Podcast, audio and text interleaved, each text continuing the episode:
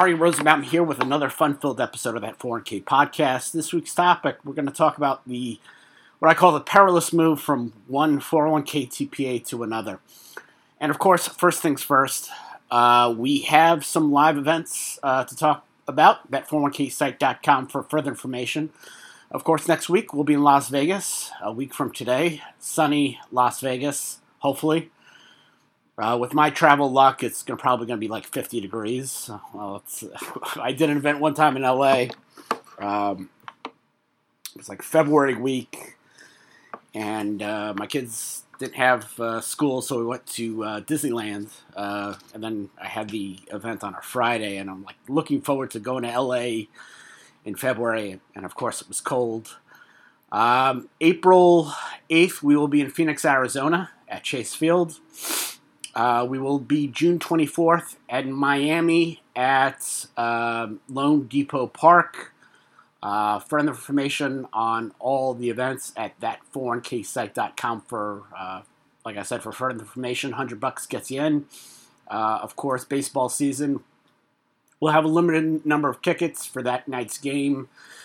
I forgot the Diamondbacks on the 8th, April 8th. Um, we'll play the Padres, and of course, on June 24th, uh, the Marlins are going to play the Mets, and you know, uh, again with this variant and uh, you know difficulty of a lot of plant providers and sponsoring events. I know a lot of uh, some of the big plant providers have you know no in-person events, and obviously that's uh, probably going to put a wrench into our schedule for the full year. But we'll see what happens. I mean, you know, you always say you, you you plan, God laughs, or as my grandmother would always say, uh, life never goes to plan. So we'll see what happens. Again, go to that 401ksite.com for further information. Now let's go to the uh, topic at hand. Moving from one 401k TPA to another. Um, I, you know, I've been living in the same house um, for over 16 years now. June will be 17 years prior to that, I lived for a couple years in the Queens Apartments. Then, you know, a, a, few years in, in Oceanside, where I live now, in my parents' house. And then for 23 years, at one point in Brooklyn, I lived in the same house. So I've been very, very lucky. Haven't, you know, uh, lived in that many places. Uh, and the reason I say I've been very, very lucky is because I hate moving. Um, I envision one day within the next five years that, you know, I'm not going to be living in, in this house anymore, where I where I broadcast from, and I'm already dreading moving. I mean, the the whole dread of you know packing all your stuff. It, it kind of reminds me of the George Carlin comedy act about stuff, and um, you know just the idea that you got to pack up for months and months at a time, and um, you know just you know marking the boxes and this, this, and that, and throwing a lot of stuff out. It's just, I kind of even dreaded it when, you know, for the school year when I was in a dorm and, and cleaning up and whatnot. I always hated it. You know, as an ERISA attorney who used to work at a lot of TPAs, uh, just a couple, and you know not having a great situation at the last one that i worked at you know i was you know as ERISA attorney oh you know you got to move and this this and that. And, and and it's just i realize over time uh, looking back on it now that you know you try to avoid the move because it, it can be very very per- perilous for the, the plan sponsor to do that. And how so? Number one um, even before the move, um, the plan sponsor really should have that current TPA contract and the prospective TPA contract for the new TPA to be reviewed. Yeah, plan sponsors tend to forget that contracts have legal consequences. So, uh, you know, I would certainly recommend that the plan sponsor hire an ERISA attorney, which is, you know, this is the point where I'm supposed to cough and have an ERISA attorney review it uh, plan sponsors really need to identify what the notice requirements are on how to terminate the incumbent TPA because the plan sponsor can't terminate on December 24th and expect a new TPA to pick up the plan the following week. It doesn't really work that way.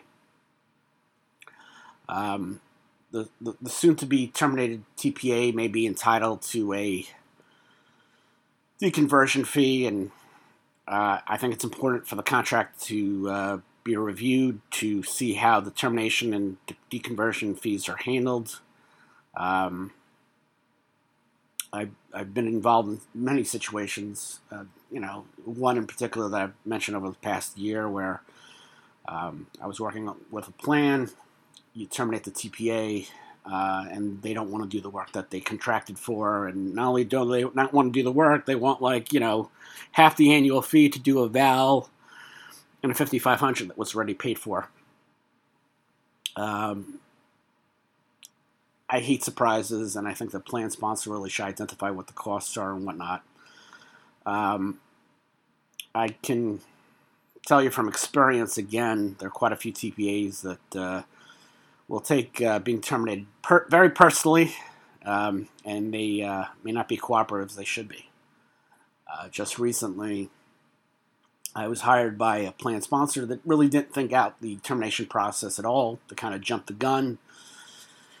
Told the payroll provider that uh, they were being terminated, and the payroll provider said, "You know what? Okay, we're terminated.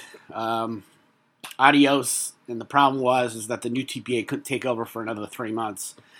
So I actually had to go through the whole trouble of creating a new plan document for the client for that interim time. So they, they ter- terminated the payroll provider. It was one of those uh, PEO plans, and they're going to switch to a single employer model. And, you know, for a three month gap, they'd have no plan. And so I had to fill in the gap. Um, for the new TPA, I think the plan sponsors um, really need to see how uh, the termination deconversion fees are handled, um, because you know no relationship lasts forever.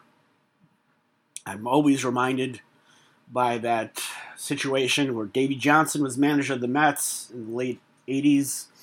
He was under fire because the team wasn't making the playoffs every year. This was the days when you know you didn't have a wild card or three divisions, two wild cards and three divisions. And so, you know, one time somebody called up um, on WFAN and asked Davey, Davey, is it true that you're hired to be fired? And, um, you know, I think I was 16 or 17 when I heard that question. I'm like, I still remember to this day. And it's quite right because, you know, ultimately plan providers are hired to be fired because their relationship will not last forever. At a certain point, there will be an end. So for the new TPA, the plan sponsor really needs to determine how termination and deconversion fees are handled. Um, you know, and of course, with the contract, with the new TPA, the plan sponsor really needs to make sure that what was promised is actually in the contract. Um, plan sponsor certainly doesn't want to be billed, uh, you know, get a bill of goods and it's not reflected in a legally binding agreement. Next, the new TPA really has to outline the whole entire conversion process. Um, converting plans really isn't easy. There certainly could be weeks where there's a blackout period where, you know, obviously participants can't trade within their 401k account if uh, the plan is participant directed. A plan sponsor really needs to understand how long that process will be. Um, the new TPA certainly has to create expectations and, and, and you know have them fulfilled. Um, of course, there's nothing worse than you're being told it's going to take three weeks or four weeks or three months to convert a plan, and it takes longer. Um, again, I'm not a big fan of surprises, and um, and you know, plan sponsor really can't afford to have a very very long conversion process between the current TPA and the new TPA. Um, you know, like I said, the new TPA really has to thoroughly um, outline the conversion process so that the plan sponsor could have some understanding of what it really entails. Conversion process, um, you know, doesn't really happen through, you know, the flip of a switch. And, uh, you know, a good TPA, the new one, hopefully, is a good TPA. Uh, and they will provide all the required notices that need to go to plan part participants. Um, make sure to uh, make sure to avoid missteps. Um, I always think that the first impressions mean the most when it comes to new TPAs. Those first steps in the transition mean the most as well. Um, I've seen missteps in the whole transitions uh, process that uh, foul up the relationship with the new TPA to the point that the new TPA is going to be eventually fired pretty quickly. Uh, you know, I I know based on my experience as a TPA attorney, if we didn't do a good job through the conversion process, inevitably we're going to get fired about a year or two down the line. A new TPA really needs to identify the, the contact people in the conversion department, as well as make sure who the deconversion team is on the current TPA. Um, of course, you know, again, a lot of TPAs take being fired seriously, and they may not cooperate. Um, it's up to the plan sponsor to, you know, find out who is part of the uh, deconversion team of the the former TPA if the new TPA can't get the required information for a smooth uh, transition. Um, there's really, you know, privity of contract. You have privity, you know, plan sponsor would have privity with the old TPA. The new TPA doesn't have any privity. So it's going to be up to the plan sponsor to get that stuff done.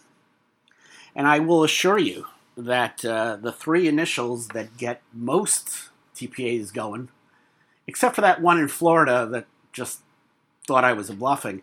The three initials that usually get um, a TPA going and, and doing their job, uh, you just tell them three initials D O L. And um, I assure you, uh, almost every single time, except that one time with that Florida TPA that you know tried to screw the plan out of eighty thousand dollars, that usually gets people going. Um, so uh, that that's just my my two cents.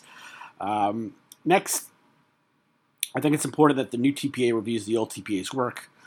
Compliance errors, um, unfortunately, uh, that are committed by a TPA are usually only discovered on a government audit, but uh, or during the conversion process. And I think that the compliance process makes a you know should make the compliance process of the conversion should include a thorough review of all compliance and allocation works by the former TPA. If mistakes have been made, uh, an earlier fix can be done. Mistakes uncovered by the new TPA is, is certainly going to be a lot cheaper than when they're discovered on a government audit. Um, government auditors are, you know, depending on the, the, the flick of the, the, the, roll of the dice, um, you know, could be uh, very uh, conscientious uh, in terms of helping the plan sponsor out, or just could be somebody who just likes to penalize. You know, a 401k plan is, is really like a pristine machine. There's so many moving parts and so many things that could certainly go wrong, whether it's compliance tests, misinterpretations of the plan document, failure to include eligible employees, or, you know, obviously the very popular reporting the wrong definition of comp. There's so many things that certainly could go wrong. A solid review by the new TPA can, can, can uncover what I call un, unbur- uh, any buried bodies, which is, uh, you know, the way I, I talk about undetected plan errors. I think it's important. Uh, next, I think it's very important for the plan sponsor to realize that, you know, everything is a two way relationship. Uh, you know, certainly things don't happen in a vacuum are two sides of a coin and two sides of a relationship. And I think a good relationship with a new TPA isn't, you know, just how pre- how you know the new TPA tra- tra- uh, tra- uh, treats the, the plan sponsor, but as well as how the plant sponsor treats the new TPA. If a plan sponsor really isn't forthcoming with um, a new TPA on information, or the plan sponsor provides incorrect information, there are going to be problems in the relationship that you know I don't. I, I think the greatest TPA still you know wouldn't be able to handle. Um, you know, I, have seen situations where a plan sponsor won't tell the TPA, "Oh, by the way, I have this other plan." Um, in in a very funny situation, and again, I was a TPA attorney, so when I say this, realize as a TPA attorney there was no attorney-client relationship. I just want to specify that, you know, for the people uh, listening. But I remember years ago, there was a former mayor, uh, very, very popular at the time, not so popular now, but uh, the situation uh, was that uh, the mayor set up a, a very, uh, you know, a, a, consulting company. We set up the defined benefit plan for that mayor's company. We set up a, a uh, we set up a defined benefit plan for the mayor, former mayor uh, as well, because that former mayor was uh, at that time very very popular, making a lot of speeches, and wanted to bank it. And then we did such a great job with you know the plans. Um, the former mayor's company said, uh, "Oh, by the way, can you handle our you know 401k plan?" And was like, "What what 401k plan?" Uh, you know, so a plan sponsor really needs to identify to the TPA, a new TPA, you know, where they have other plans. They need to provide, you know, any information on any control group or affiliated service group issues. There's extra money for employer contributions there there may be discussion as to changing the plan contribution formula. Uh, if the new TPA is in the process for setting the plan document, uh, you know, the plan sponsor, sponsor may want to explore some changes like eligibility or you know any type of demographic changes that you know would require some sort of plan change. Uh, next, it's important for the plan sponsor to uh, follow up on the conversion process. Again, you know, I'm not a big fan of surprises. Um, it, it, again, it goes back to the Austin Powers argument when, you know, Dr. Evil uh, assumed that, uh, you know, this grand spectacle of killing Austin Powers would just go to plan. He would just leave and just assume everything goes to plan. And, and plan sponsor uh, can certainly not afford to uh, assume everything goes to plan. Uh, if the new TPA tells the plan sponsor the conversion process will last a certain time, it's best for the plan sponsor to understand uh, if it's going to be shorter or longer or whatnot. The plan sponsor has to be in the loop, and the only way to ensure that they will be in the loop is for them to be in constant contact with the conversion team at the new TPA. Uh, also, I think it's a good point for the plan sponsor to identify who will serve as the day-to-day contact in the plan the TPA. Um, I, you know, again, we all have our biases. I worked at a TPA where, you know, the plan sponsor really had one contact, the plan administrator, and unfortunately, you have a lot of bigger TPAs that have that team approach where you call one number and you could talk to five or six different people that are talking on the plan. I, my bias is, is I, I like the fact that the TPAs where there's one administrator and you know they handle um, you know they're the point-to-point contact for the plan. Last but not least, I think it's important for plan sponsors to let TPAs know, the new TPAs know, uh, you know how they're feeling. I will always say that the uh,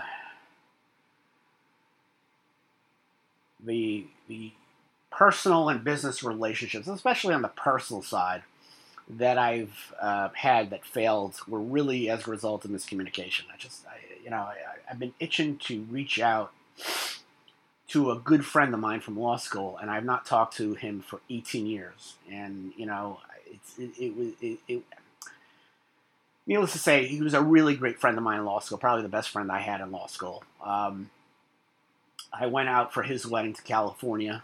Uh, spent you know two weeks out there, and three years later, you know, I got married, and he couldn't bother to send um, a Hallmark card. Couldn't even bother to say that he wasn't coming. And I got upset by it. And I, I explained to him why I was upset. Like, you know, listen, guy, you know, I understand I did all this for whatnot. And, you know, unfortunately, when you call people to task, and and I know this as as a, as a former TPA employee, former TPA attorney. People don't accept responsibility. They don't say, you know what, Ari, I'm sorry. He just came out with a lot of excuses.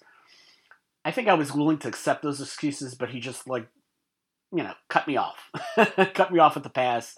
Haven't talked to him in 18 years. I'm still friendly with his wife because I went to law school with his wife as well, and I've been trying to reach out Actually, I haven't been trying to reach out. I've been thinking about reaching out for the last couple years, and I haven't, and that's on me. And I will say that you know, in in life, I, I think uh, personal relationships that went by the wayside was because of a, uh, a failure, uh, of miscommunication, Um, I, I, think, unfortunately, um, the miscommunication goes both ways. It's not just on me. Um, and, and, and, it's tough and it is what it is. But uh, I think it's important for plan sponsors to understand that uh, relationships are a two way street. I think it's important for plan sponsors to tell the new TPA when they're not happy. Um, I don't want to be passive. I, I, I used to be passive aggressive, uh, less now. I, I think I still am passive aggressive in some respects.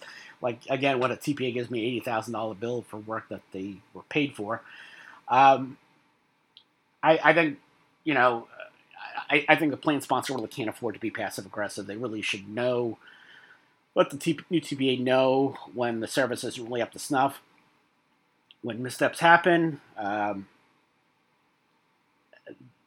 the passive aggressive plan sponsor just will bite their tongue and not realize, not tell them,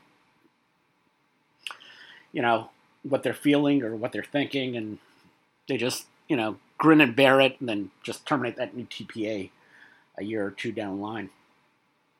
Uh, and, and, and last but not least, I really think that it's important that when the new TPA does a great job, that it's up to the plan sponsor to acknowledge it. Um, it, it, it's always interesting. You, uh, especially on the TPA side, uh, TPA, I always say they do all the work and they get all the blame.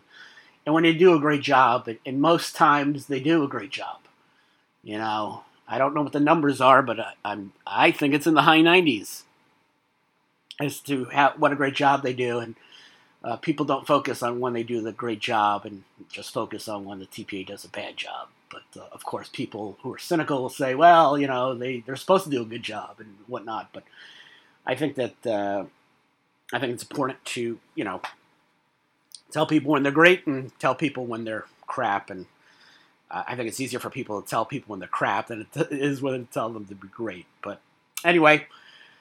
That's this week's episode of that 401k podcast. Um, go to that 401ksite.com for further information on all our live events, including Las Vegas next week. Hopefully, the weather will be good, whatnot. Still plenty of time to sign up. 100 bucks gets you in. Lunch. We even have a cookie break this time. Uh, so, anyway, because uh, I had to meet the $3,000 minimum food order for the uh, New York, New York Hotel and Casino, we will be live next week, next Friday the New York, New York Hotel and Casino. I'll be there 9 a.m.